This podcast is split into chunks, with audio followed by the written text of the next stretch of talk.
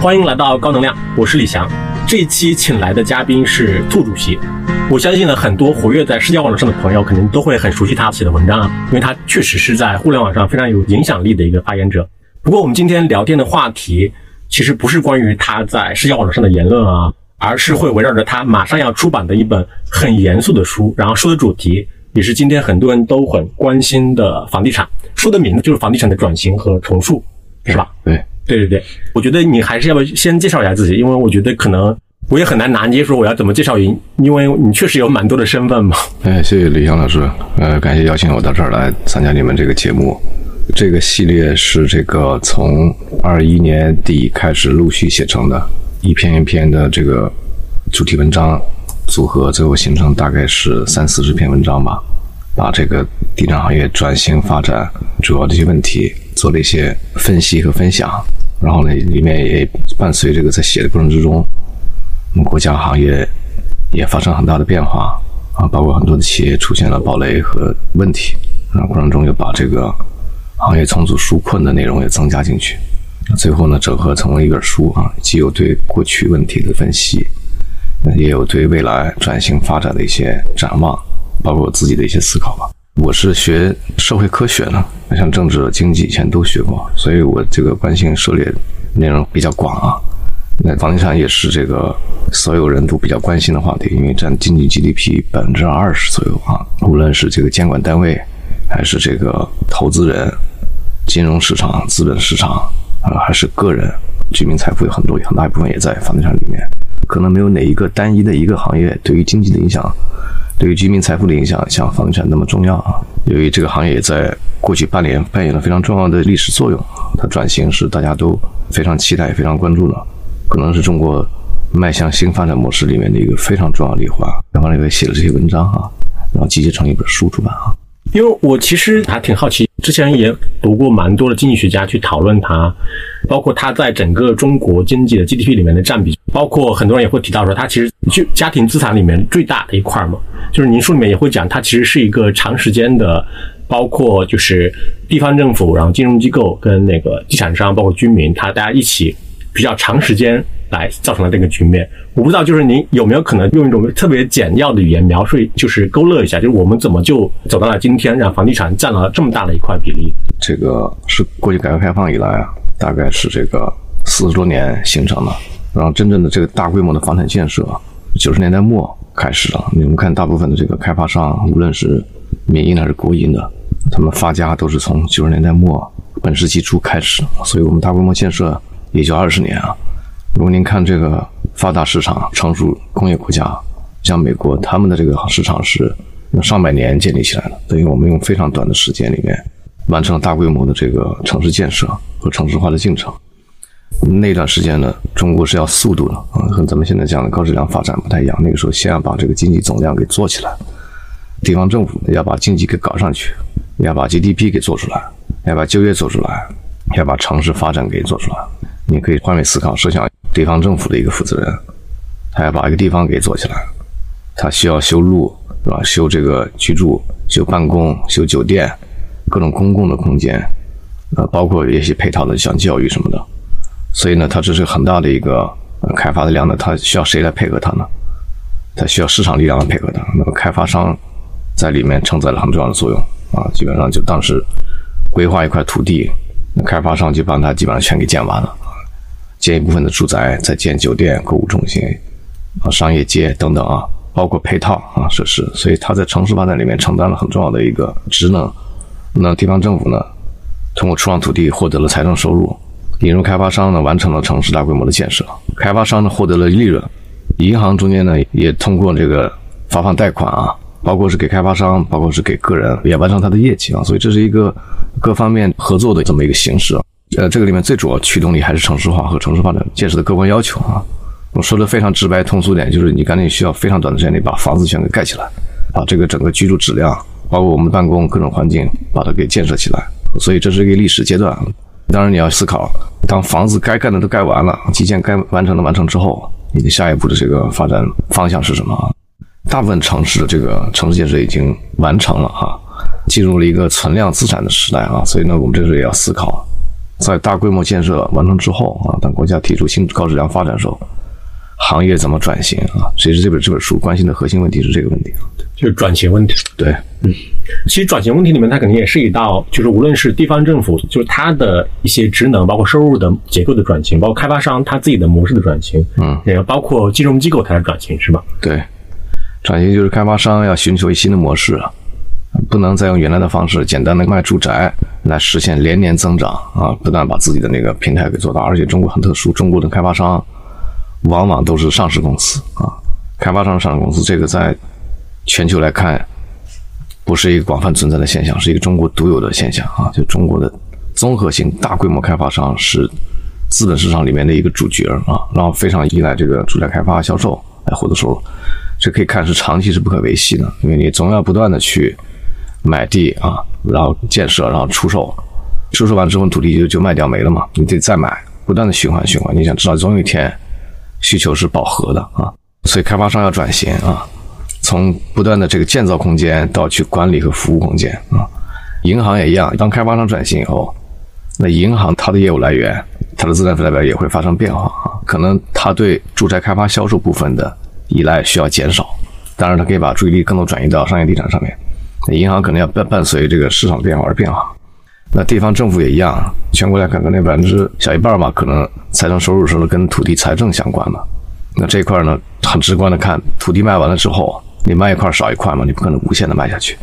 那未来的收入来源是什么？在过去这个发展模式里面，高度依赖地产的情况是，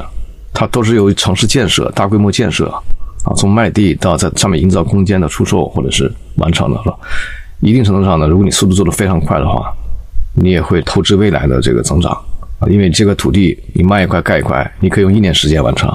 你也可以用三年时间完成，你也可以用八年时间，甚至更长时间。我刚刚讲美国是一百年完成对，所以你在非常短时间内集中的去这个工地出售建设的话，你一定程度上也也透支未来的这个增长。也就是我们过去每年的 GDP 里面。有八个点里面有一到两个点，你是跟地产高度相关的，那你说这个节奏是否合理啊？比如说新建写字楼是不是可以再慢一点啊？诸如此类，我只是举个例子啊。所以就就是说，之前也透支了未来的一些增长，包括这个土地财政收入啊。今天卖一块地呢，将来就可能少卖一块地了，因为你地已经卖完了，但是一次性的收入啊。所以呢，对于财政来说，地方财政来说也透支了未来的收入，所以这是大家也要转型的。对 GDP 来说就更加直观了。每年都要完成这样的一个 GDP 的总量，每年要完成一个，而且你还要增长，是吧？每年百分之五、百分之六、百分之七，甚至当年是百分之八，相当于每年要营造一个比那更大的一个蛋糕啊！那不可能完全再靠房地产，所以经济结构啊也是需要去重组、重塑，然后就要转型的啊！这其实都是同一个问题。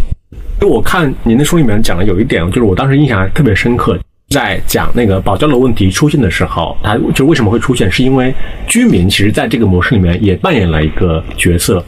我记得您的话是，居民其实用自己的信用来到银行贷款给地产商，是本质是这样一个模式，是吗？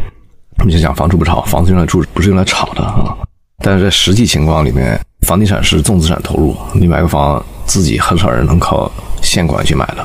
你肯定要加一点杠杆啊！加杠杆就是借钱，借钱你可以跟你爸爸妈妈借钱，跟亲戚借钱，你也可以跟银行借钱啊，这就是都是加杠杆，通过借钱来实现。所以呢，它有金融属性，既然有金融属性，它一定有投资的成分在里面的。因为借钱往往也要付有利息，做按揭的话，总的房款可能比原价高出不少了，甚至两倍都有可能啊。所以你得考虑到房价的增长，所以对于房地产的这个投资，哪怕是自用的。也一定有这个投资属性在里面的，否则就可以完全可以租房了，对吧？对，投资时候你有可能会投一些你不是完全需要的房产，啊，这郊区再来一套，买个养老的房产以后去住，或者多弄几套啊，所以这个里面就形成了投资需求。所以投资跟自住里面，那界限比想的要含糊一些。那实际上，当这个经济进入一个逻辑是极大程度依赖地产，当你有每年要复制这个蛋糕的压力的时候，那你就实际上你已经被地产绑架了。就如果居民没有购房意愿，不愿意再买房的话，这蛋糕就没法维持下去了。所以进入一个什么境地呢？不是针对任何个别企业或者政府啊，它就是这么一个经济逻辑，就是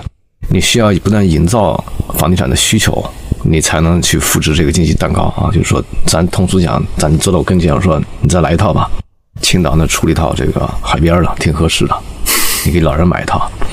营造了这个需求，营造需求之后。你的需求最后落到当地，从财政收入到开发商销售到闭环整一体，你就是经济的一部分，你就为 GDP 做贡献了。咱们大部分个人呢，其实投资渠道也没有那么多，呃，股市可能是一个，很多人居民理财都是投到了这个房地产里面。对于我们每个人来说，我们都参与在里面，我们也都做了不少投资。然后您刚刚讲那个信用问题呢，那其实跟预售制相关，因为预售制是房子还没有建成的时候。你只是看了样板楼，你就付了定金，然后你上了按揭贷款给开发商付款了，那不是本质上他就给你借了一笔钱吗？本质上是开发商通过银行啊向个人做贷款，就商业实质是如此啊，因为它是这个强烈金融属性的一个安排。当然背后也有风险啊，当然一旦行业出现下行，当你担心你的买的房子会有交楼问题的时候，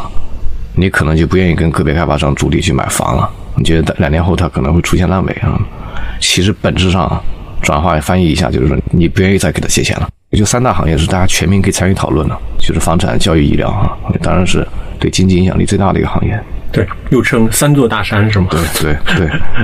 因为您刚才也反复的在讲说，其实房地产它确实在过去的中国经济增长里面，其实贡献了非常大的 GDP 的比例的嘛。我现在大家从理智上是认同说这个模式必须要有转型，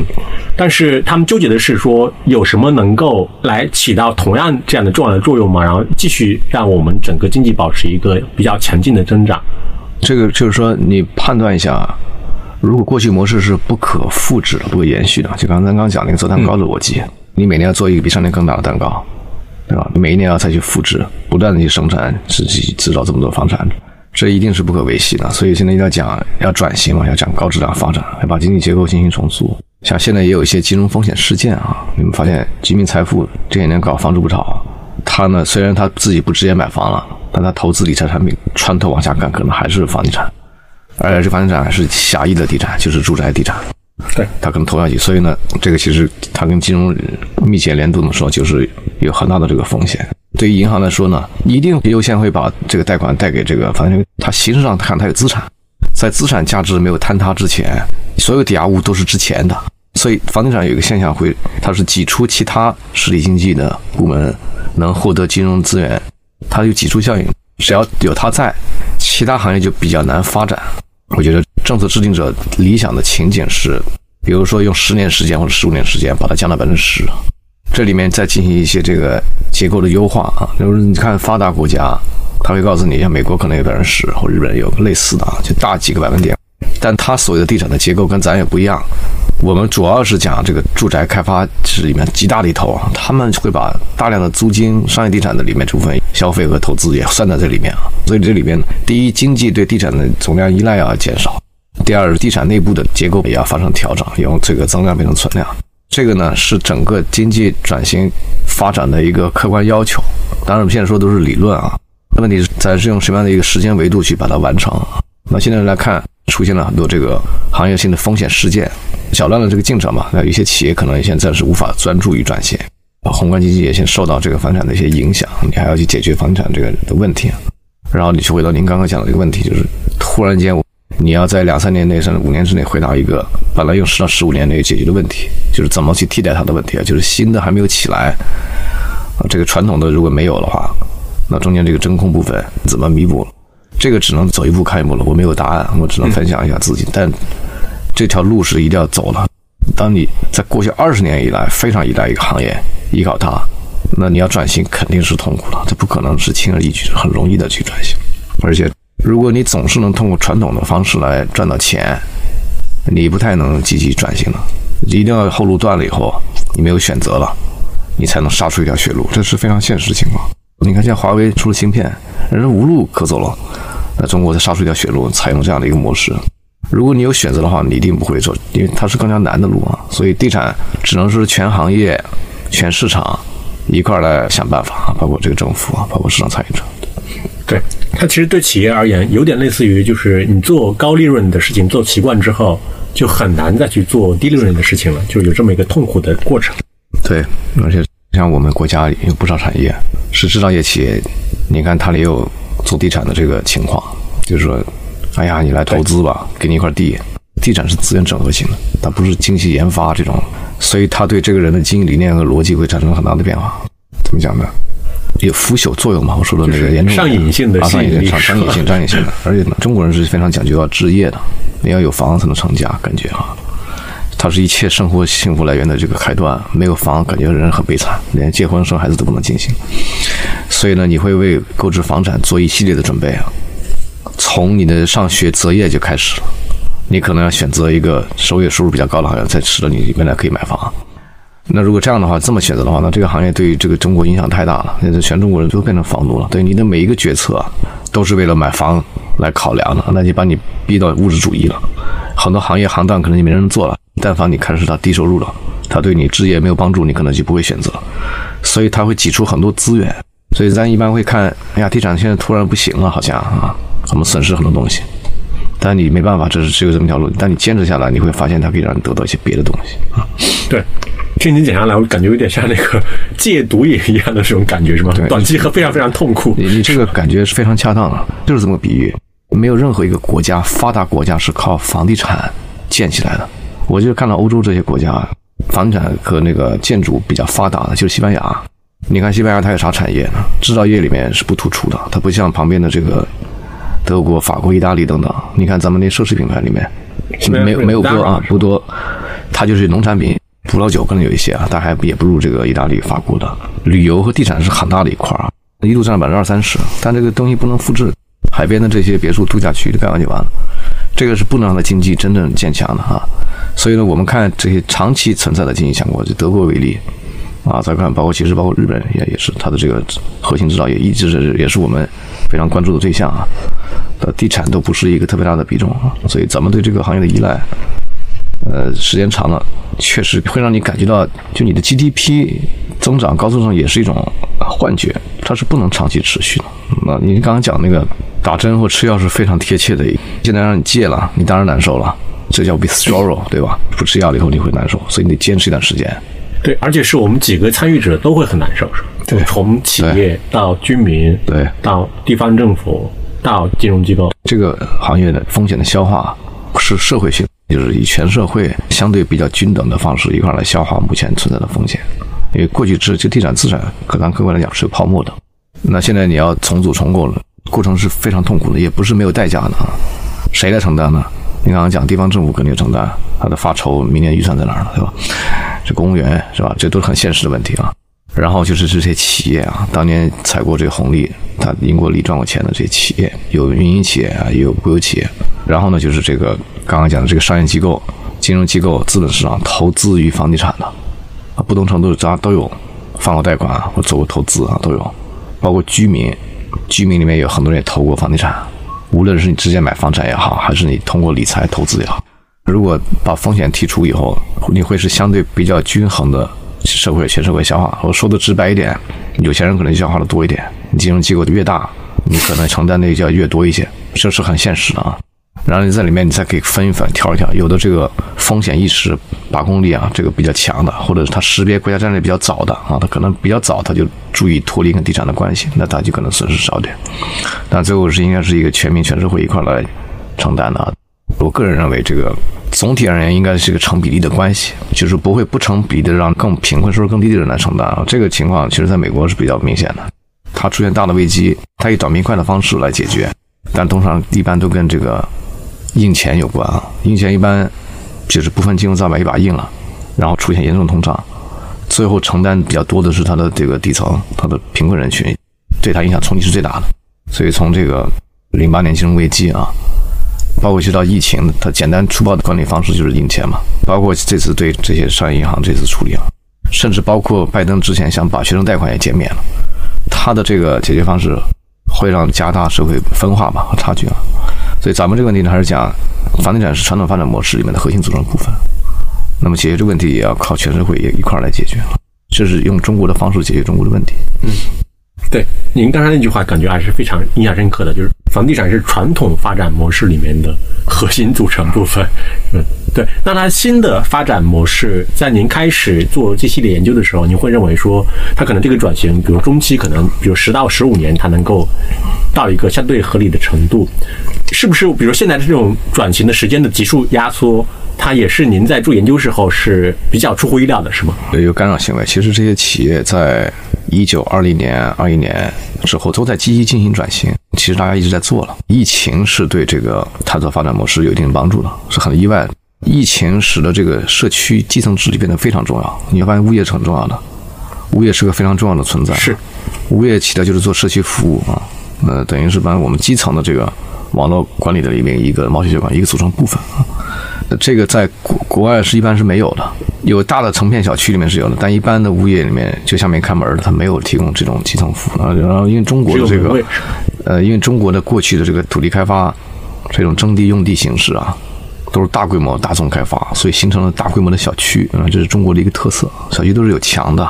它是一个相对封闭的社区，所以给物业提供了一个存在。然后呢，物业可以给居民提供各样各种各样的服务，包括最基础的一些。咱们说的基础基础物管服务，当然可能还有一些其他的一些这个增值服务，增值服务咱以后可以想象，比如说这个家政，比如说厨卫浴改造，家里有什么东西坏了，那修一修啊，这得因为物业总是跑不了的嘛。你在平台上找一个企业或者一个工人给你弄，他可能以后都他不经营了，你后续服务售后服务无法保障啊。但物业始终在是可以给你提供各种各样的这种产品和服务了，包括前些年搞的这个社区团购啊，最后他一般也指向社区啊。所以老疫情之后，我就发现它空前的重要。其实我们国家也开始，曾经有一段时间有人要讲把这个小区墙都打掉嘛，里面公路什么的，他要把这种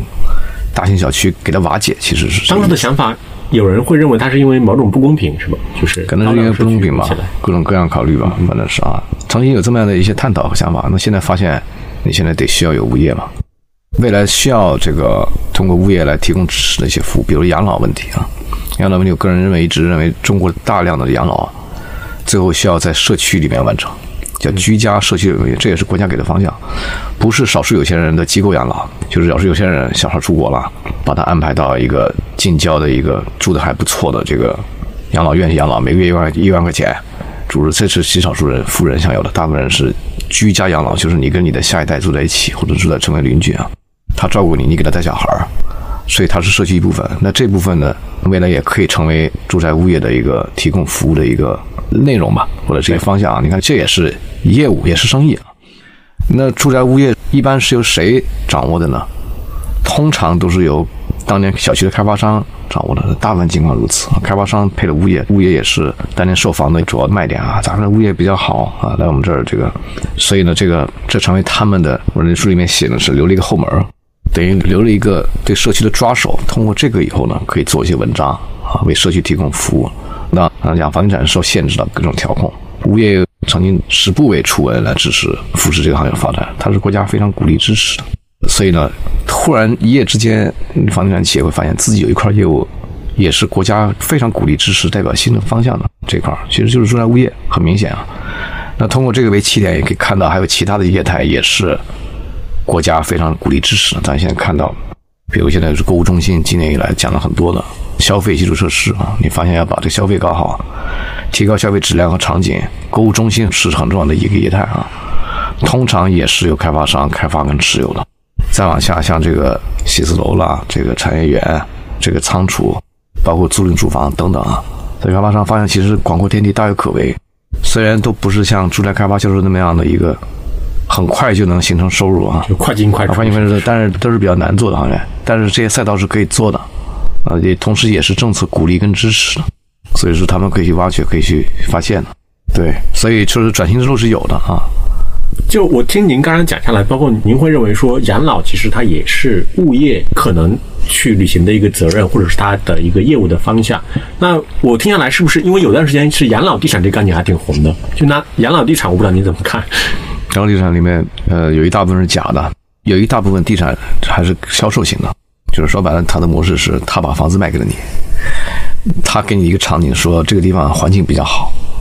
你退休之后可以来住啊，还是咱刚刚讲的传统发展模式，他也给你营造了需求，一望打开窗就大海，你不有这个梦想吗？你来买一套吧，所以还是刚才刚刚讲的传统发展模式。这块跟住宅地产是一样的，它不叫养老地产啊，它是可能有面向特定群体的住宅地产开发销售啊。还有一部分是之前业内不少人在探讨的，就是就是机构养老，就是把一部分人群吸引到养老院里面去长期生活，就是开这个养老院啊。但通常想要盈利是不太容易的，能有这样大的消费能力呢？然后呢，他没有，他不需要跟自己的子女居住在一起，的不用在自己的大家庭里面存在，是单独他们住在一块儿。这个人群比较少，可能就大城市里面有一些我们叫孤巢老人，子女出国这种比较常见，他有一定的消费能力，子女不在身边，他们去，但这个不是一个特别大的一个赛道，个别项目可能可以啊，但是把它广面铺开来说，其实是有难度，因为人群有限啊。另外，其实我们现在发现养老。一般的人在退休之后还觉得很年轻呢，但是生活才刚刚开始啊！你说您不知道您父母多大年纪？不到非常非常老的时候，你不会需要到养老院去，人人不愿意离开家里啊，都希望跟家里人在一起。养老也是跟社会形态、家庭观念、文化相关的啊，所以中国的方式还是大家庭在一起，相互支持。那有很多现实东西是无法取代，你比如那小孩要上学，得有人接送，这是很现实的问题。那最简单、最经济的方式不就是你自己家老人给他接吗？最安全嘛，诸如此类的啊。所以我觉得机构养老方方面面，从文化角度来讲，从收入人群来讲，消费能力讲，我觉得这个离中国还有距离啊。更多的人是普通人，普通人就住在广大的社区里面，他们需要一些基础的一些服务，可能其实就是一个家政上门服务啊。这个那就跟物业就有场景了，不一定是物业公司啊，也可以是一般的家政公司啊。你看他最后发现他是家政公司的一个组成部分。它的发生的场景是在社区里面啊，对，对，就回到您这个关于这个养老的，这是我的一些想法吧，可能是对。对，包括其实，在前几年就是房地产公司转型的时候，还有一个概念也很火嘛，就是旅游地产。嗯，对。但是我相信，就是您肯定也会认为，很多旅游地产本质上也是卖房子，是吗？这样子，只要当时开发销售卖给你都是不可复制的，那也挺好。我举个例子，北京元大亚就是比较典型的。嗯嗯，一般人会在那边觉得地方挺北戴河挺好的。还有包括金山岭是山里面，那很多城市中产区那边会买一套。相比北京而言，它确实便宜。你开车周末去有点辛苦啊，来回单程可能三四个小时，但是让你那边很舒服，让你很愉快啊。这就属于典型的旅游地产，它的销售最终还是一次性的。你把那把房子买了，你一年能住不好说能住多少时间，但是你是购置了一个资产，你也期待它能增值。但还有一条，你看它核心它的模式还是住宅开发销售。它房子，你想一定是卖一套少一套，它不可能无限增长。我觉得这块市场也是有的啊，就是说满足了一部分人诗和远方的需求，他就是希望周末有一个地方可以住一住。所以你再看那个发达国家，在纽约也有这个情况，就他们会在外面会买一些房子，要八九月份他们去住，这是客观存在这个需求的。它就是一个很好的一个业务，是个生意啊，但不能解决咱刚刚讲的讨论 GDP 的问题，就是大的模式的。对，还有土地在中国转型发展。各地的土地财政，它都不可能每个地方都弄出一个安那亚，这是很不现实的。所以，一个东西可以个别存在，也可以是一个很好的生意，一个买卖啊。但咱们刚刚讲的是大规模，是全中国的那个整个经济 GDP 百分之十五到二十的一个概念的问题。对，所以我理解就是在您的比如说新旧模式，就是新旧地产模式，它的一个分界线或者区分的标志，就是你是不是在卖房子，还是说你在提供一个可持续的一个服务型的东西？嗯，可以这么理解吗？对。持有物业，咱刚刚讲，一个是增量，一个存量。对，盖新房这是增量的，我认为这部分比例不断的要下减，这是必然趋势，不是说谁的意志会决定的，它永远你房子一定会饱和，在有干预和没干预情况下，无非是五年、十年、十五年、二十年、三十年，这是一定会发生的。你看现在这个发达市场，像在日本，那老龄化很严重，下面这些郊县这些地方的人口都是流出的，都是老人了，完了以后，那房子就没有人再居住了。甚至有些房子要把它清理掉，因为没有成本去维护了，人都往大城市集中，那它资产价值已经坍塌了。美国也是很多地方不是在新盖新房，还在拆旧房，所以呢，总有一天住宅建设是要饱和的。你看，所有国家市场都是发生的，所以靠住宅销售来维持是不可能实现的。那必然结果是存量资产变大，就是收租的业务啊，比如商场、写字楼、产业园、租赁住房这些的租金。以及围绕这些资产里面的一些投资收益，在里面进行的消费占比越来越高。所以刚刚在讲，第一，广义地产对 GDP 的贡献，GDP 对它依赖是减少的，这是第一个维度。第二个维度是它里面的构成，增量部分会减少，存量部分会增加。所以这个是你可以看到的趋势。那对于企业来讲，你就要布局了嘛，赶紧提前布局，布局晚了以后，这赛道你就可能就没有很难再去竞争了。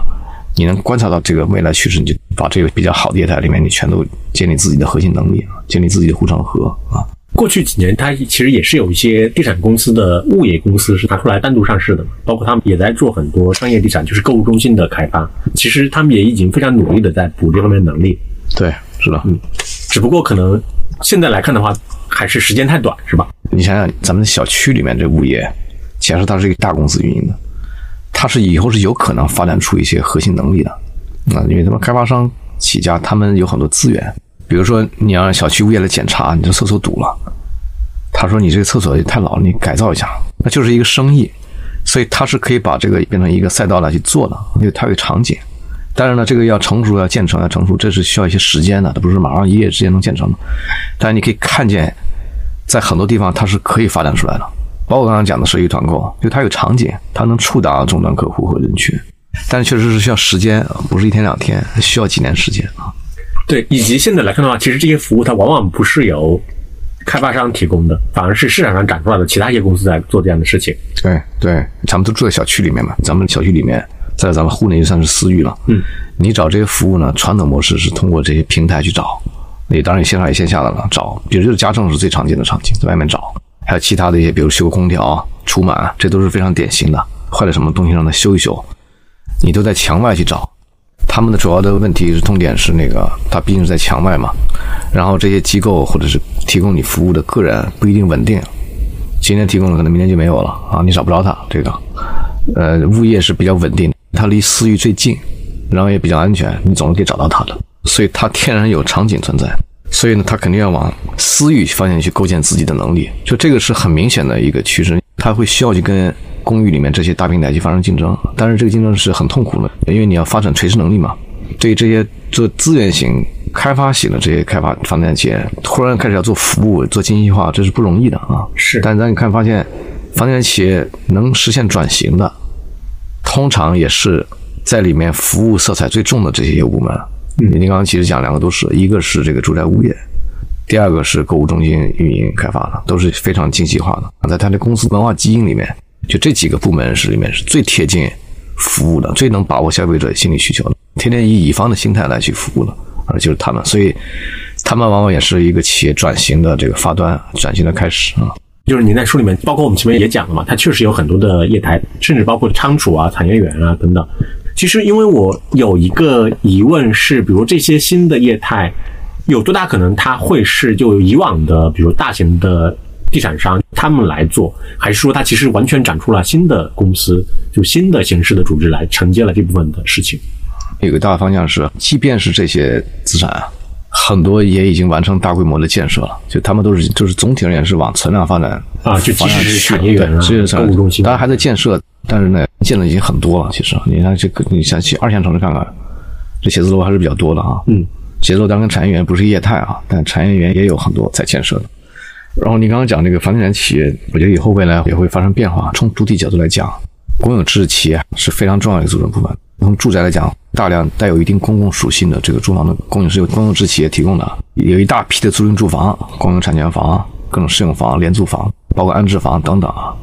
都是由公有制企业可能来牵头来做的，因为它带有公共职能属性，它不是为了盈利为目的的，不是单纯的追求，它不是这样利润为目的，它可能可以实现一定的利润率有保障，但是它不是单纯以那个为目的，它是有社会职能的。这里面可以再分一分，就是有中央国企和地方国企，嗯，都会扮演不同的角色。中央国企他们全国性的这个铺开和运营，它有自己的品牌线和能力；地方国企呢，更多的承担地方的这个主体责任啊，在地方治理上对地方公共服务上发挥自己作用。然后咱刚刚其实讲了这个土地财政的这个。对我的问题怎么补缺，怎么怎么怎么补足问题？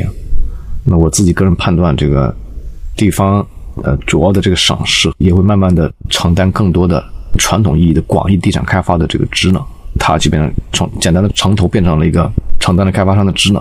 这样的话呢，它可以更多的闭环土地二级开发里面获得的收益，同时提供公共服务。嗯，所以你看中央跟地方国企这这是大头然后剩下再有一些这个非公有制企业，可能在不同细分赛道里面。提供服务，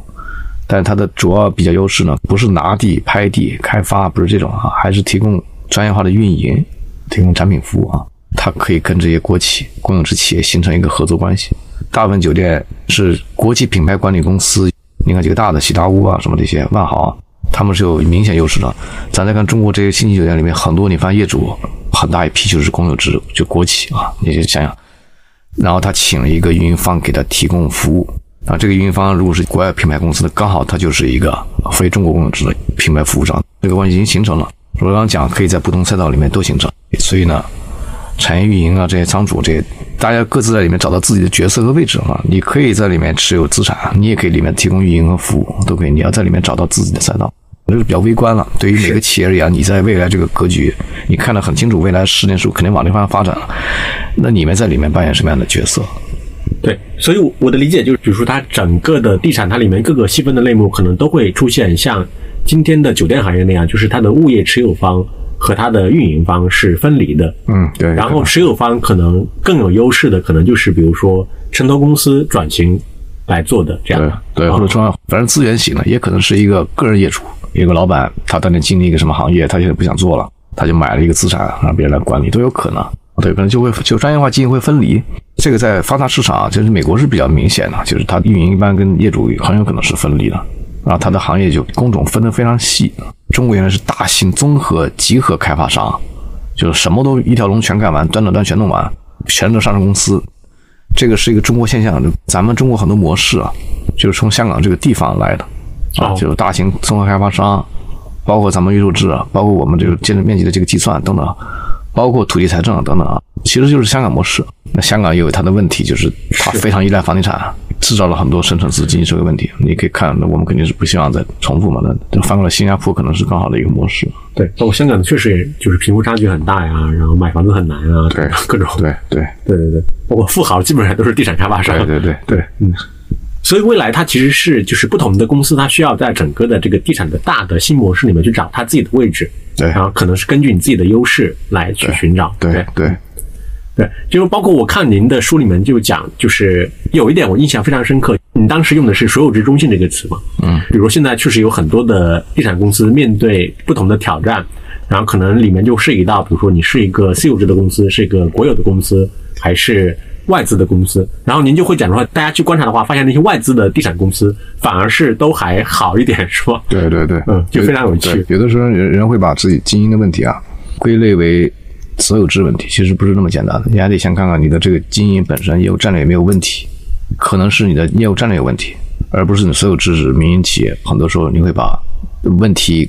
归咎到政策上面上啊，但其实并没有那么简单。客观来看，但在中国这个环境里面。公有制企业在获得金融资源上面是已经有有一些优势的，因为它背后它有政府信用，这不是任何一个人或单位的一个主观希望达到的效果，但是客观上它有一定的比较优势，我只能这么讲。民营企业们是没有这个比较优势的，所以呢，这个资源天然可能会倾向于公有制企业。我刚才讲这些外资企业，他们经历过大的周经济周期，通常包括香港企业经过九八年的这个危机嘛，亚洲金融危机。呃，然后这个零八年，它经历过几个大的这个波折和周期，所以这些企业对风险的这个意识和判断，我个人认为比内地企业要审慎很多啊。它就更加惧怕风险，它经历过出现问题的边缘，那活下来通常已经筛选过的，已经是选择过之后它活下来，它经过大筛子筛过了。比如做这个太古里的，它里面是 Swan Swan Properties，它是太古集团，还有像这个做文化东方的颐和，香港置地的英资企业，他们一般也比较保守。他们的很多企业的理念就是活下去，因为他经历过大的这个经济周期，这个经济周期是穿越二十年、四十年、六十年、一百年，它是百年老店，所以他们活到今天是有理由的啊！它不是乘舟而上，二年它就变成一个特别强的企业，它就证明它是经历过大的波折的啊！所以心态不同，所以你看这次它是没有出什么大的问题，它的杠杆率上的比较低啊，他怀疑资产价值不一定节节上升，他综合担心有一些泡沫在里面，所以他就比较审慎。它节奏比较慢，然后呢，我们这边很多企业出了问题呢，可能还是这个高负债，它的这个运行模式，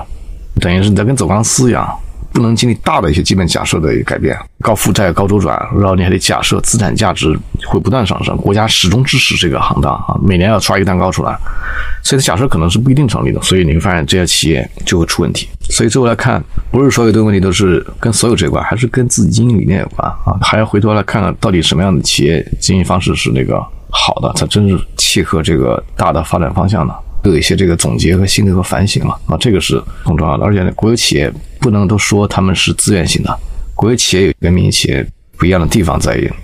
它有它牺牲效率的地方，有些机会它可能会错失，但通常有集体决策，一个班子一块来讨论一个问题啊。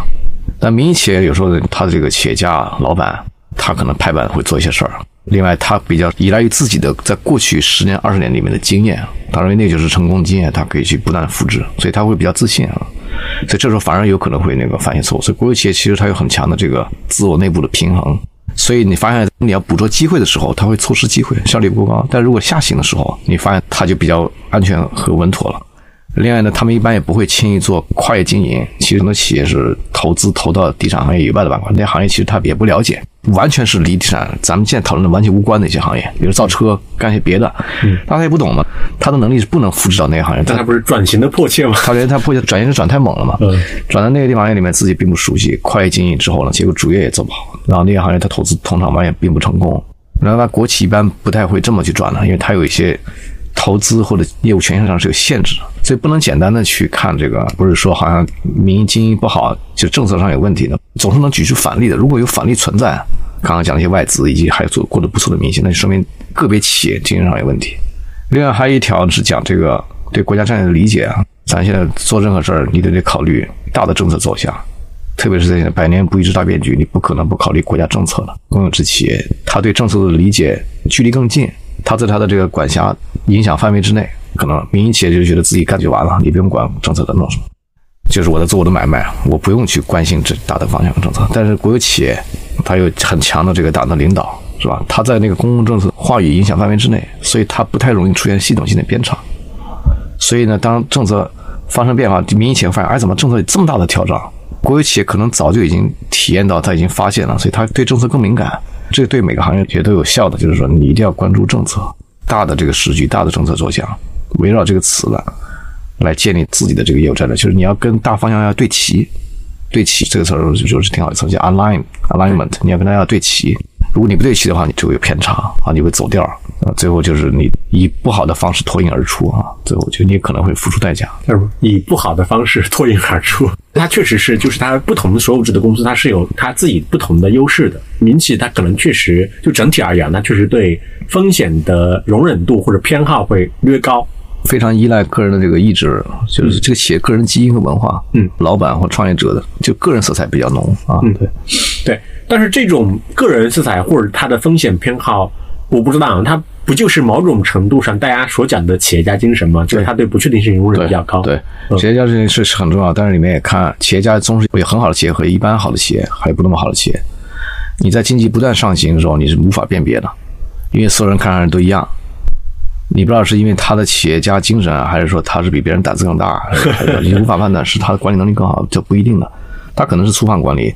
他只是就下场了，他敢比一般人承担更大的风险，所以他获得了成功。咱不能把这个企业治理简化的成为风险承担能力，可能不是这么个概念，对吧？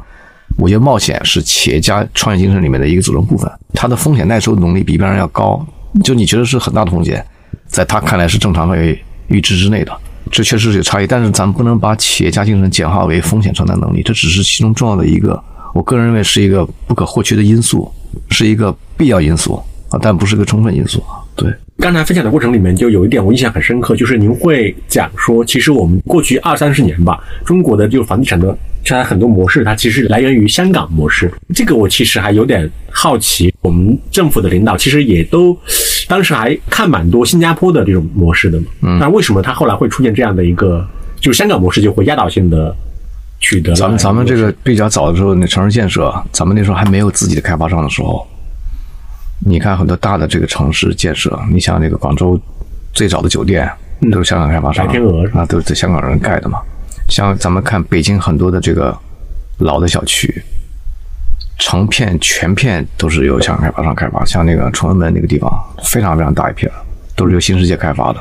嗯，王府井那边是李嘉诚。对，就那时候他们具有更强的那个总体综合开发能力吧，帮助。咱们解决城市开发建设的问题，那么自然而然，它的这个模式也就带进来了。很多人会效仿，认为这是比较好的模式。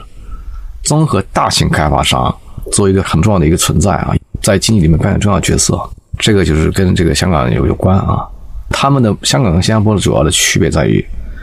香港最后就是说几大家族把持了嘛，他们甚至加在一块儿联合可以超过政府，掌握了这个土地资源啊。然后呢，政府这个出让土地的这个节奏也比较慢，所以呢，最后让开发商为了盈利。把它这个营造成小的户型再去销售，所以他这套模式，就像刚刚讲，导致香港深层次的经济社会矛盾。新加坡就不太一样，新加坡从一开始就认为，在一个非常有限的土地里面，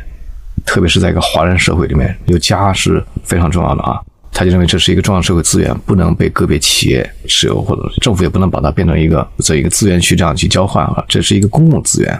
你要比较均等的让全体国民享有，所以他是比较偏社会主义，从一开始就是，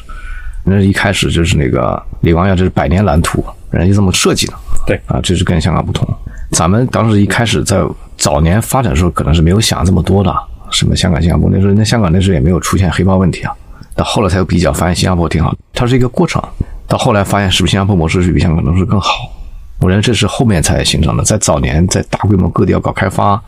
要追求 GDP，要完成城市开发建设的任务时候，都没有想那么多，这都是历史了。往前翻看都是历史，有一定的必然性。那个时候香港是离这个大陆最近的嘛，是吧？你它的有这么强的开发商，自然资源引入是很正常的。我们解决比如说住宅的问题，有可能采用新加坡的组屋的模式吗？我觉得现在中国一个现实问题是，大规模的城市开发已经基本建成了，最好的地段已经建成了，商品房出售已经完成了，像这个格局你比较难改变。你看，还有一些地方还有城中村在改造的这种，可能你可以在城市的一些比较好的地段里面，有一定教育资源、医疗资源禀赋的地方，你可以再盖。但大部分城市已经完成开发，这就是不太可逆了，已经。政府在未来营造住房需求的时候，有很大一部分会是要么可租，要么可售的这些带有公共属性、老百姓能担负的，这个这是肯定的。只不过现在地段可能不那么好了，因为城市中心已经完成建设，这是一个现实的问题。说如果更早转可能会更好。房地产是非常依赖土地资源，你盖完房子你不能把它给拆掉。当然，后面一些对老的一些存量资产的改造可能也有空间啊，但不会是特别大的项目，我个人感觉。但是那个你说对，肯定是一个方向，就是这么个方向。对，如果它的比如城市建设基本完成的话，那其实就尤其几个大城市，它其实还是很难解决就年轻人的住房问题，是吧？嗯，就以北京为例，你说你是大量的再去开发销售的住宅，让他去买，现在房价已经非常非常高了，咱这个收入房价比咱中国一线城市是非常非常高的，一般人是买不起的，这是一个很现实的问题。咱已经到了一定阶段，真是买不起了。还有一个很现实的一个悖论，就是香港有这个问题，就是如果你超大规规模的去开发，说咱们现在弄一些房子进来了，北京现在啊，现在咱就按一万块钱、两万块钱买，咱给你整一个两两百万套，是吧？那你觉得对楼市会什么样的影响？肯定是冲击嘛，那那就加速资产负债表坍塌，所以它要维护市场，它要维持一个比较健康的供需关系的话，又不能大量的去供应非常低价的这个住宅开发、销售物业，因为不然它会对资产价形成冲击嘛。所以这个一定程度上有些东西，你现在里面你是没法马上去改变，格局已经形成了，你只能做一些微观的增量的改变，不是一天两天能实现的，是慢慢来去完成。啊，等于就过去大规模开发建设这种散售住宅太多了。租赁住房规划的不够啊！你现在怎么再去结构上再去增加啊？对，地产对 GDP 的贡献这么大，房屋在家庭的资产负债表里面占那么大的比重，这个现象我不知道是不是一个经济体它在快速增长的过程里面，基本是必然会出现的呢？我觉得这个判断应该是因为你感觉资产价值会提升，所以你有置业的这个冲动跟需求。我认为在美国的话，他的那个他们叫 home ownership，就持有住房的人就一半吧，可能，也就一半人就没有房产了。那没有房产，它有很多很多原因了，深层次原因就就方方面面的原因。他为什么他不买房？嗯，他有经济原因，因为他认为房价不一定上涨，他不想加杠杆，觉得自己对自己预期不太稳定，他不想去借钱去买房。另外，他城市可能居无定所，他可能想换城市等等啊，觉得很多很多的原因。比如他家庭没法给他提供支持，因为他的父母不会把自己钱拿出来给孩子去买房的，而且他可能多子女啊，所以种种原因，所以他对房屋的所有就比中国要低嘛。另外，中国有置业要求。这中国人买房子自己有家是很重要的，你说家中国的家 family 跟那个家 home 是一个词儿，嗯，所以中国得有置业才行。所以但凡有华人的地方，你看包括北美，一般都会去买房子置业。房地产对中国如此重要，所以你很自然就想居民财富里面大家都会买房，这是比较安全，留给子孙后代，还有继承给后代的这个想法。所以一旦它跟金融资本结合，你发现这是一旦它纠缠在一起，很难解套解开了。所以就会出现刚刚讲的这个地产会绑架经济的这个问题，因为它天然就跟两个磁石，你给它拉开才行。它吸一块，基本上就别的行业就比较难发展了。因为中国人就对地产对这个家业有天然的追求。对，当年日本是不是也经历了类似的过程？呃，我觉得日本经济形态跟中国不太一样。广场协议之后，在日元升值嘛，政府不断降息，然后呢，很多人就开始追逐资产。当然，它有很多原因。你会看到当时很多日本企业出口下滑，上市公司它需要维持收入利润，它就开始要投资。他就开始投资房地产，但他们投那个地产跟咱今天讲的这不太是一回事儿。他更多是收楼买，很多是买存量资产，把写字楼什么都买一顿。就是收集存量资产，把资产价值推到非常非常非常非常高。那个时候呢，日本一点多亿人，他在广场协议之后，美国人让他把金融管制全放开了，他的汇率管制、资本上管制全放开了，也就是他有大量国际热钱涌入，这些钱一进来，再一离场，那影响是很大，就没法经受了。咱们跟他不一样，咱有资本管制，他是完全开放，等于在非常短的时期，就几年时间，它的那个资产价值是按每年百分之四五十，两三年就翻两三倍去增长的，去炒作东京和大阪的一些城市。而且比较严重的问题是，它有很多制造业企业也开始投房地产。这个咱刚刚讲这个，这是不是很好的现象啊？是，就会稀释摊薄它以前的这些，不应该沾这个东西。投完以后，它就出现问题嘛。就它的生成形成矛盾和那个跟踪很不一样，应该这么讲啊。但是值得关注的是，资产负债表一旦衰退的话，出现这么个状态的话，那会对这个居民财富啊，对财富效应啊，对预期影响会比较大啊。这大家都不想看到资产贬值嘛，这个是有共性的地方，或者是咱们要关注和担心的地方。所以我们也有这个危险是吗？就是资产负债表衰退的危险。你像现在北京、广州、深圳都出了那个认房不认贷的政策，它就能盘活最低限度能盘活二手房市场，让你去买房，让那个交易能做起来。如果那个交易被冻结，如果很多很多限购的话呢，你没有这交易的话，有供应但没需求，它就会出现价格下跌的情况下。所以一定要把这个市场给做活。通过比较好的供需关系平衡，你才能把资产价格值给稳住，这个非常非常重要，而不是形成一个叠加的负面循环。比如说，你觉得房价要跌了，让你现在可能上去挂房，挂房行为和降价行为、急售的行为，从那个六百五十万直接降到六百万吧，大家赶紧出手。或者降到五百五十万，诸如此类的，可能会加速资产负债表这个缩减衰退的问题。那最后就对会产生整体的一个负面的循环，负面的一个作用。所以现在需要把这个资产价值给稳住，我觉得这是关键。这个不是在创造 GDP，这个是保证资产负债表的这个质量。对，它其实就是一个平衡嘛。它盘活存量资产的，就是它的政策，又同时又不能让给人那种误解，说你要重新放开房地产，是吧？这个供需关系结构上已经发生变化了，就已经过了那个临界点了，所以就算出政策也不会说再回到当地咱已经过了那个临界点。你老百姓现在需要投资呢，投啥呢？现在是你看到旁边一个商场挺好的，每天人流很多，你只有十万块钱，那个商场如果上市了，你买它一个份额，那不是挺好的东西？这就是 REITs。你把这个产品推出来之后呢，大的这些商业地产全部证券化之后呢，你可以把这个居民投资提供新的去处。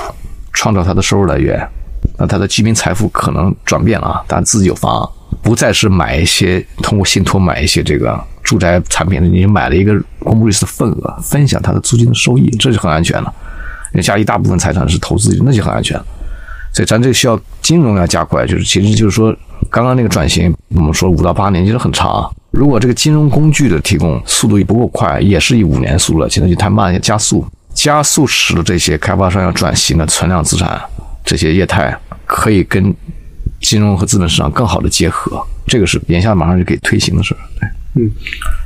对，这个也是我还想再问一下的，就是因为其实书里面也专门有一章讲这个问题嘛，就是它的新模式就跟这个新模式它匹配的，就是金融工具或者包括融资的渠道或者什么，就是它过去其实主要就是大型地产公司上市啊、发债啊，然后居民就是贷款买楼是吗？对对对对对对，原来就是商业地产没有得到很好的盘活，嗯，商业地产往往是提供这个第一个银行给做经营贷或者利用这个资产加上杠杆。然后再把获得的钱再去拿去做传统模式，住宅开发销售，所以它就是转起来变成一些工具，它没有真正的盘活。真正的盘活是把资产部分的出售了，获得权益，而不是把它再用来加杠杆，这是一个本质的区别啊。您说的就是不是说再利用把平台做多大给他做这种融资，可能方向还是说在资产上面给他提供融资，就把他持有的资产拿出来，按照以公募类的形式来上市，让它获得资金。这样的话呢，资产层面融资比较容易、比较安全，不容易出现大的风险。你看那个黑市前段时间报，但它下面都是基金，嗯，只要这个 PE 自己不去募资、不融资，它顶层是不会出问题的。你看美国很多公司，我们发现没有什么上市的地产公司，因为它都是基金化的，它下面都是无数基金，每个基金都是封闭闭环管理的，嗯，一个基金出了问题，不会导致另外一个基金出问题，除非这个公司自己铁石门，比如又借了很多很多钱。它长短错配还不上是出问题，所以你只要保证让资产层面融资，就应该是相对比较安全的。现在就是解决让这些优秀存量资产赶紧实现证券化，用公募瑞斯打通，嗯，让这些企业可以实现回款，地方政府也可以实现财政收入，居民财富投资有去向，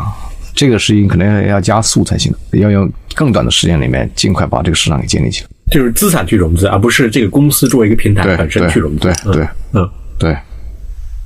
在美国历史上，它也是房地产类上市公司就比较少吗。它现在发展上市公司就基本上是几类，第一类 REIT 是上市公司、r e i t 在美国是一种税收安排，嗯，百分之九十收入拿到那个分红，但如果你像公众股东募股的话，你就是个上市公司了，所以这是一个很大的一个品类。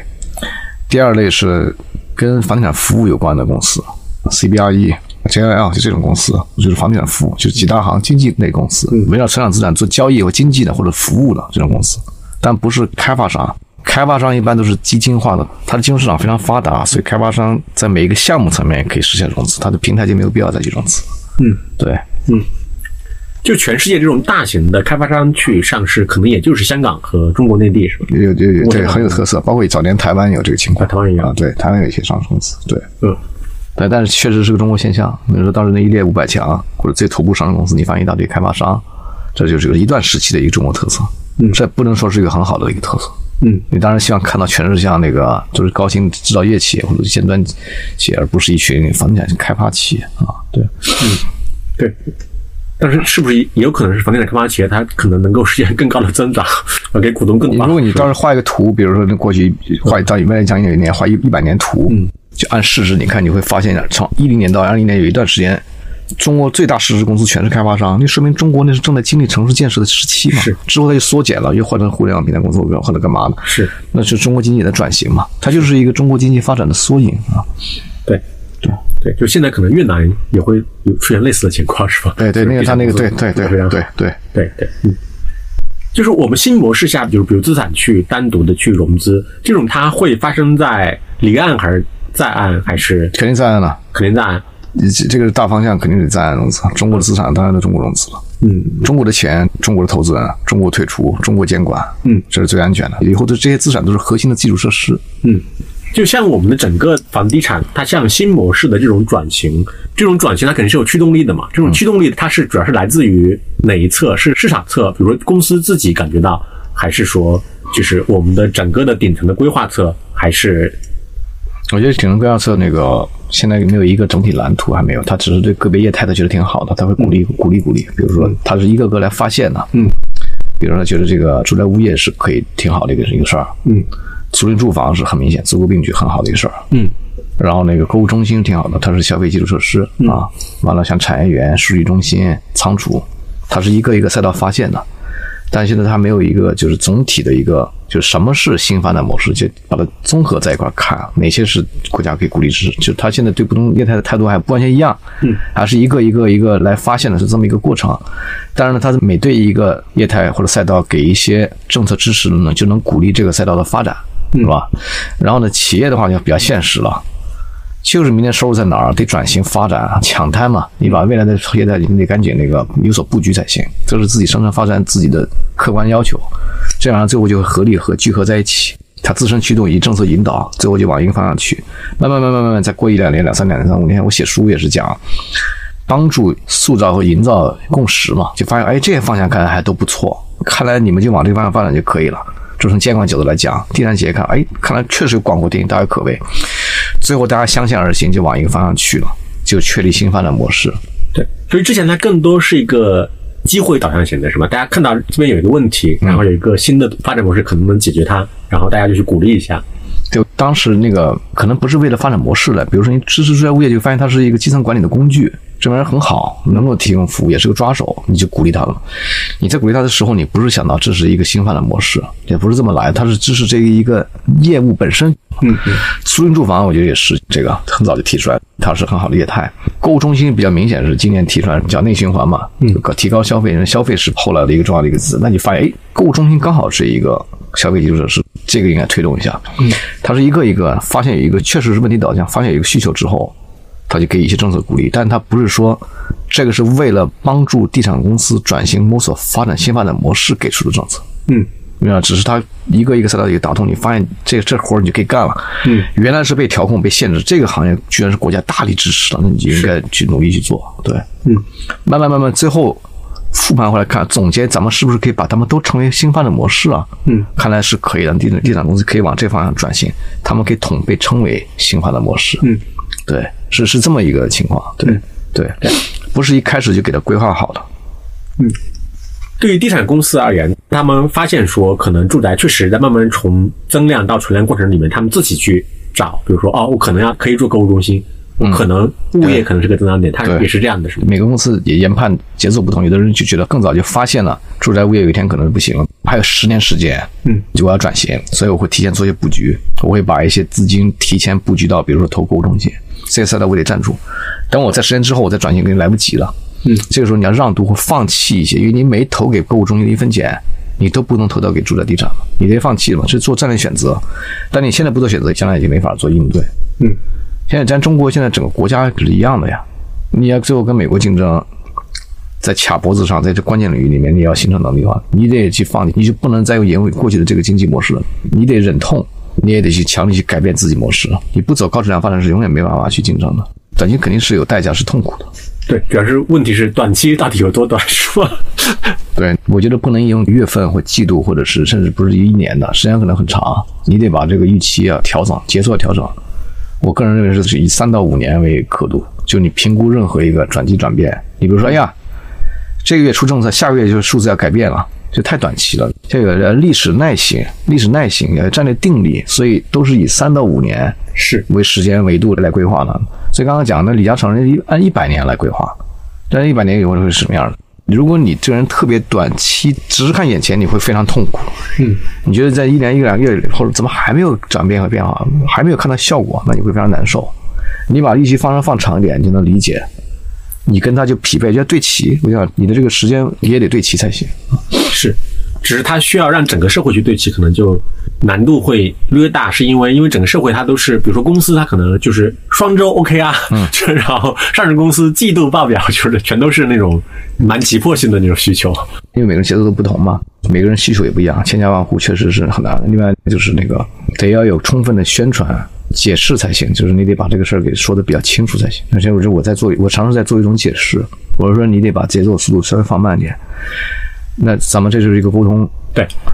像这样就是得大家得每天得想这个问题，想完问题以后，你经常思考，你就会得到有些反思或者总结。这如果最好的情况是，当然是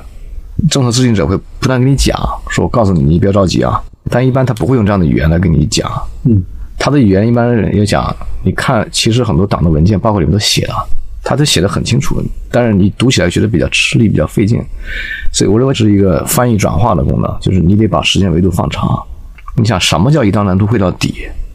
到底意味着是什么？嗯啊，里面过程中有各种艰难险阻，你要艰苦奋斗是吧？这意味着什么？前些年你可能就不用去关心这些东西，很多人企业是自己卖都干自己的，你现在还得要去，现在经常想一想大的方向是什么，大变局是什么，政策是什么，背后逻辑是什么啊？然后你要自己想办法就要去跟它去对齐。这种房地产也包括可能更大层面的这种新发展模式，现在大家能达成共识吗？或者达成了百分之多少？你房地产啊对，没有现在。没有。啊、没有，现在没有，我还在研究嘛，在构建过程之中，所以这本书出的还是比较早的，也就是帮助形成一些思路吧。因为之前对地产的这个定义比较狭义，在地产一说就是属于住宅开发销售，甚至狭义到把那个租赁住房有时候会排在之外的，就是它非常狭义化了。所以他想老范的模式就是就是三高嘛，高负债、高周转、高杠杆，就他把它定的很具体了。那么他新发展模式是以不同的形式去开发住宅吗？还是以什么呢？他这个就是把自己困住了，因为它太狭义了。是，所以我这本书里面讲的还是说，你要把这个房地产啊回归本源，房地产就是不动产嘛，它是广义不动产，你所有这些空间、商业地产，就是城市里面这些物理的基础设施，都是不动产和房地产的一部分，也都是这些房地产企业这么多年一直在干的事儿，你就让他们专心做这些就可以了，开发这些业态啊，盘活资产，做好对资产的服务，创造更大价值就可以了。我觉得现在还没有形成共识啊，然后那个这方面其实房地产企业应该是先行于这个监管的，因为他们也在摸索这些赛道在做了。因为监管还是把很多重心放在这个对传统模式的这些约束吧，比如房住不炒啊，他要把它坚定执行、调控等等，就把它很多注意力都放在了这个对传统模式的这个管理上面。但现在确实是时候是需要去你给了更好的政策刺激和引导，告诉他广阔天地大有可为，你就往这个赛道去发展就可以了。我们都将其称为新发展模式，那一路就通了嘛。对，就是现在可能房地产公司感到很痛苦，就是因为他们还没有完成这个模式的转变，然后突然一下子就是地产开发这一块的现金断掉了。对，完了这个政策力度还不够足，可以给的金融工具还不太足。有时候它是个悖论，就是因为你现在出现了问题，你现在在处在困难之中，就纠缠在一起的时候，有时候政策反而比较难给，人一般就会说，要么先过一段时间，再明了一些，然后再给你更多的政策，而且先把眼前阶段性问题给解决，比如说先把保交楼给完成，所以它就变成有出现你要把眼前问题解决的问题，这个玩意儿可能要几年时间。咱可能才能把它全部给解决。目前客观情况就是，三家就搅在一起了嘛，就有有所干预和影响。那这个时候，如果你没有明确政策支持和鼓励的引导的话，那就会放慢它的进度啊。我觉得民营企业现在是影响是很大的，呃，公有制企业还是可以正常推进，还是可以做啊。当然，它得有足够的创新动力，包括给好的激励机制啊。另外，它把它放在一个战略高度上去推才行。对我问最后一个问题啊，就比如说可能在全世界范围内嘛，就这些年，就是它有这种做这种新模式，然后做出来的就是代表性的、有创新性的公司。之前可能大家会认为 WeWork 可能是一个，嗯，就是它是也比较新的嘛，但是好像他们也很糟糕嘛，就是表现的就有完全做新模式做出来的。我觉得 WeWork 那模式是可以参考的，当然它有太多那个资本化的成分，它有很多泡沫和水分，它那个理念是可以理解。你看它底层还是一个就是二房东包租，把那个写字楼一层给包下来，改造改的挺好的那个感觉啊。他最后做的是空间的生意，就是这个办公空间里面这个场景里面是他要服务的对象，嗯，所以你来这上班，那你就是我的客户了，跟着，对。我给你营造一个那个社区感，嗯。你跟你的下员工的互动，嗯。也是我创造这个场景的这个目的，形成一个社区。然后里面呢，其实它背后它比我也做了很多投资，后来搞什么线上培训嘛，搞健身，他都弄。其实给你弄一些场景，他给你提供这些服务。说白了就是说，掌握这个空间之后，他可以观察你、了解你，迎合你的需求，给你提供一些产品跟服务。所以他就把它做活了。纯粹房地产的话，原来那几大行就纯粹是做的一个，我只把它租下来，租出去就完了，那就是传统的不动产的生意。那 vivo 它做的比较活，他会考虑到里面的人群，是有启发的。就是说，你看现在你看做自用住房，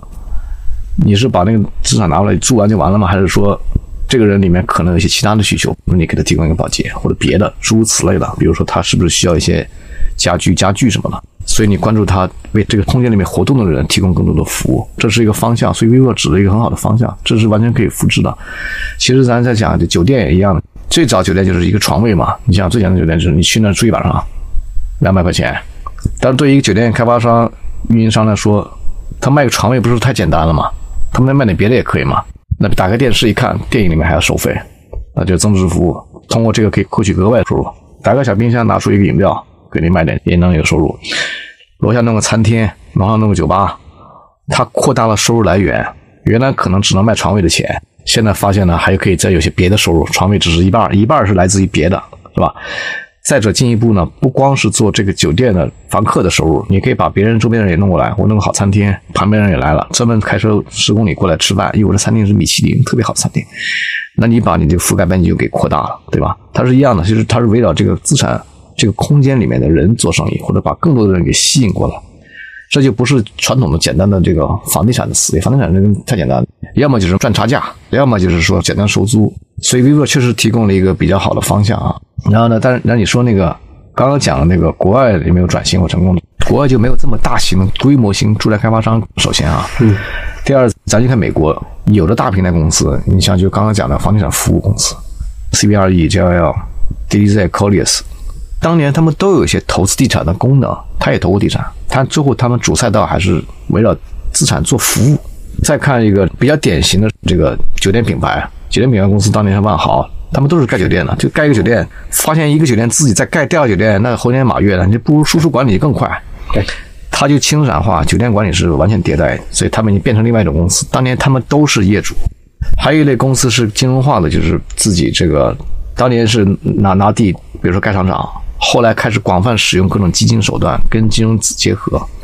它变成类 PE 的公司，它是金融化的。这个是美国，因为它金融资本市场有深度，比如说黑石跟西蒙之间界限没有像我们想的那么清晰，他们都是金融属性很强的机构啊。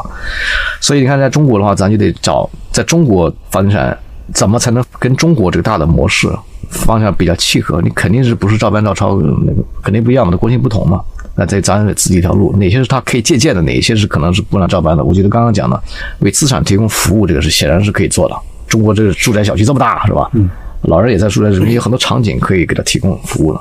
所以按酒店那一套，你可以复制到不同业态里面都可以做。第二，金融化可能不会是中国的一个大的方向，就不能像美国那么金融化。就因为先天有磁石，你把它吸开嘛，而且金融监管对中国来说是非常重要的，它不会给企业太多金融牌照，就你不能把自己变成金融化的公司，你可以适度，但是肯定不是一个主业的大方向，大方向一定还是服务，这个是基于对咱国情发展方向的一个大的判断啊，对。对我自己感觉，可能在中国，比如它的物业公司的规模化可能会是个问题，因为它早年其实开发的时候，因为有很多分散的小的物业公司，对，然后按照我们的。法规其实你要换物业公司是蛮难的事情，对对，会有这个问题。对，有的大公司很多都是以一一平方米为单位的，嗯，也有一些是就是接近奔十亿平方米，也有大的啊。但是这个市场很大，是可以慢慢的，它不是一天两天的，明天就要换，不是的。嗯，有一天你发现你旁边那小区里面有非常强的，就管理服务非常好，明显质量比咱们这儿好。他的物业能提供各种各样的服务，而且不仅仅是简单的基础物管的服务，比如他管理的租赁住房、购物中心，就可以有很多协同。你发现小区明显比你小区好，再过五年八年，明显的有差距，那时候你就就想换了。现在你看还不明显，也动力不强，但在将来就有可能了。所以这个是还要发展要五年，甚至更长时间，慢慢你会发现这个物业数量会减少，可能就这么几个变成比较大的这个物业公司。你像购物中心品牌没那么多呢，全国一看，你去过成体量的规模的全国性品牌也就那么十几二十个。啊，包括把外资也都包括进来，住宅物业也可能也会集中，但是它是一个慢慢的一个过程。对，嗯，好的，嗯，谢谢，啊，谢谢兔主席，哎，谢谢谢谢，对。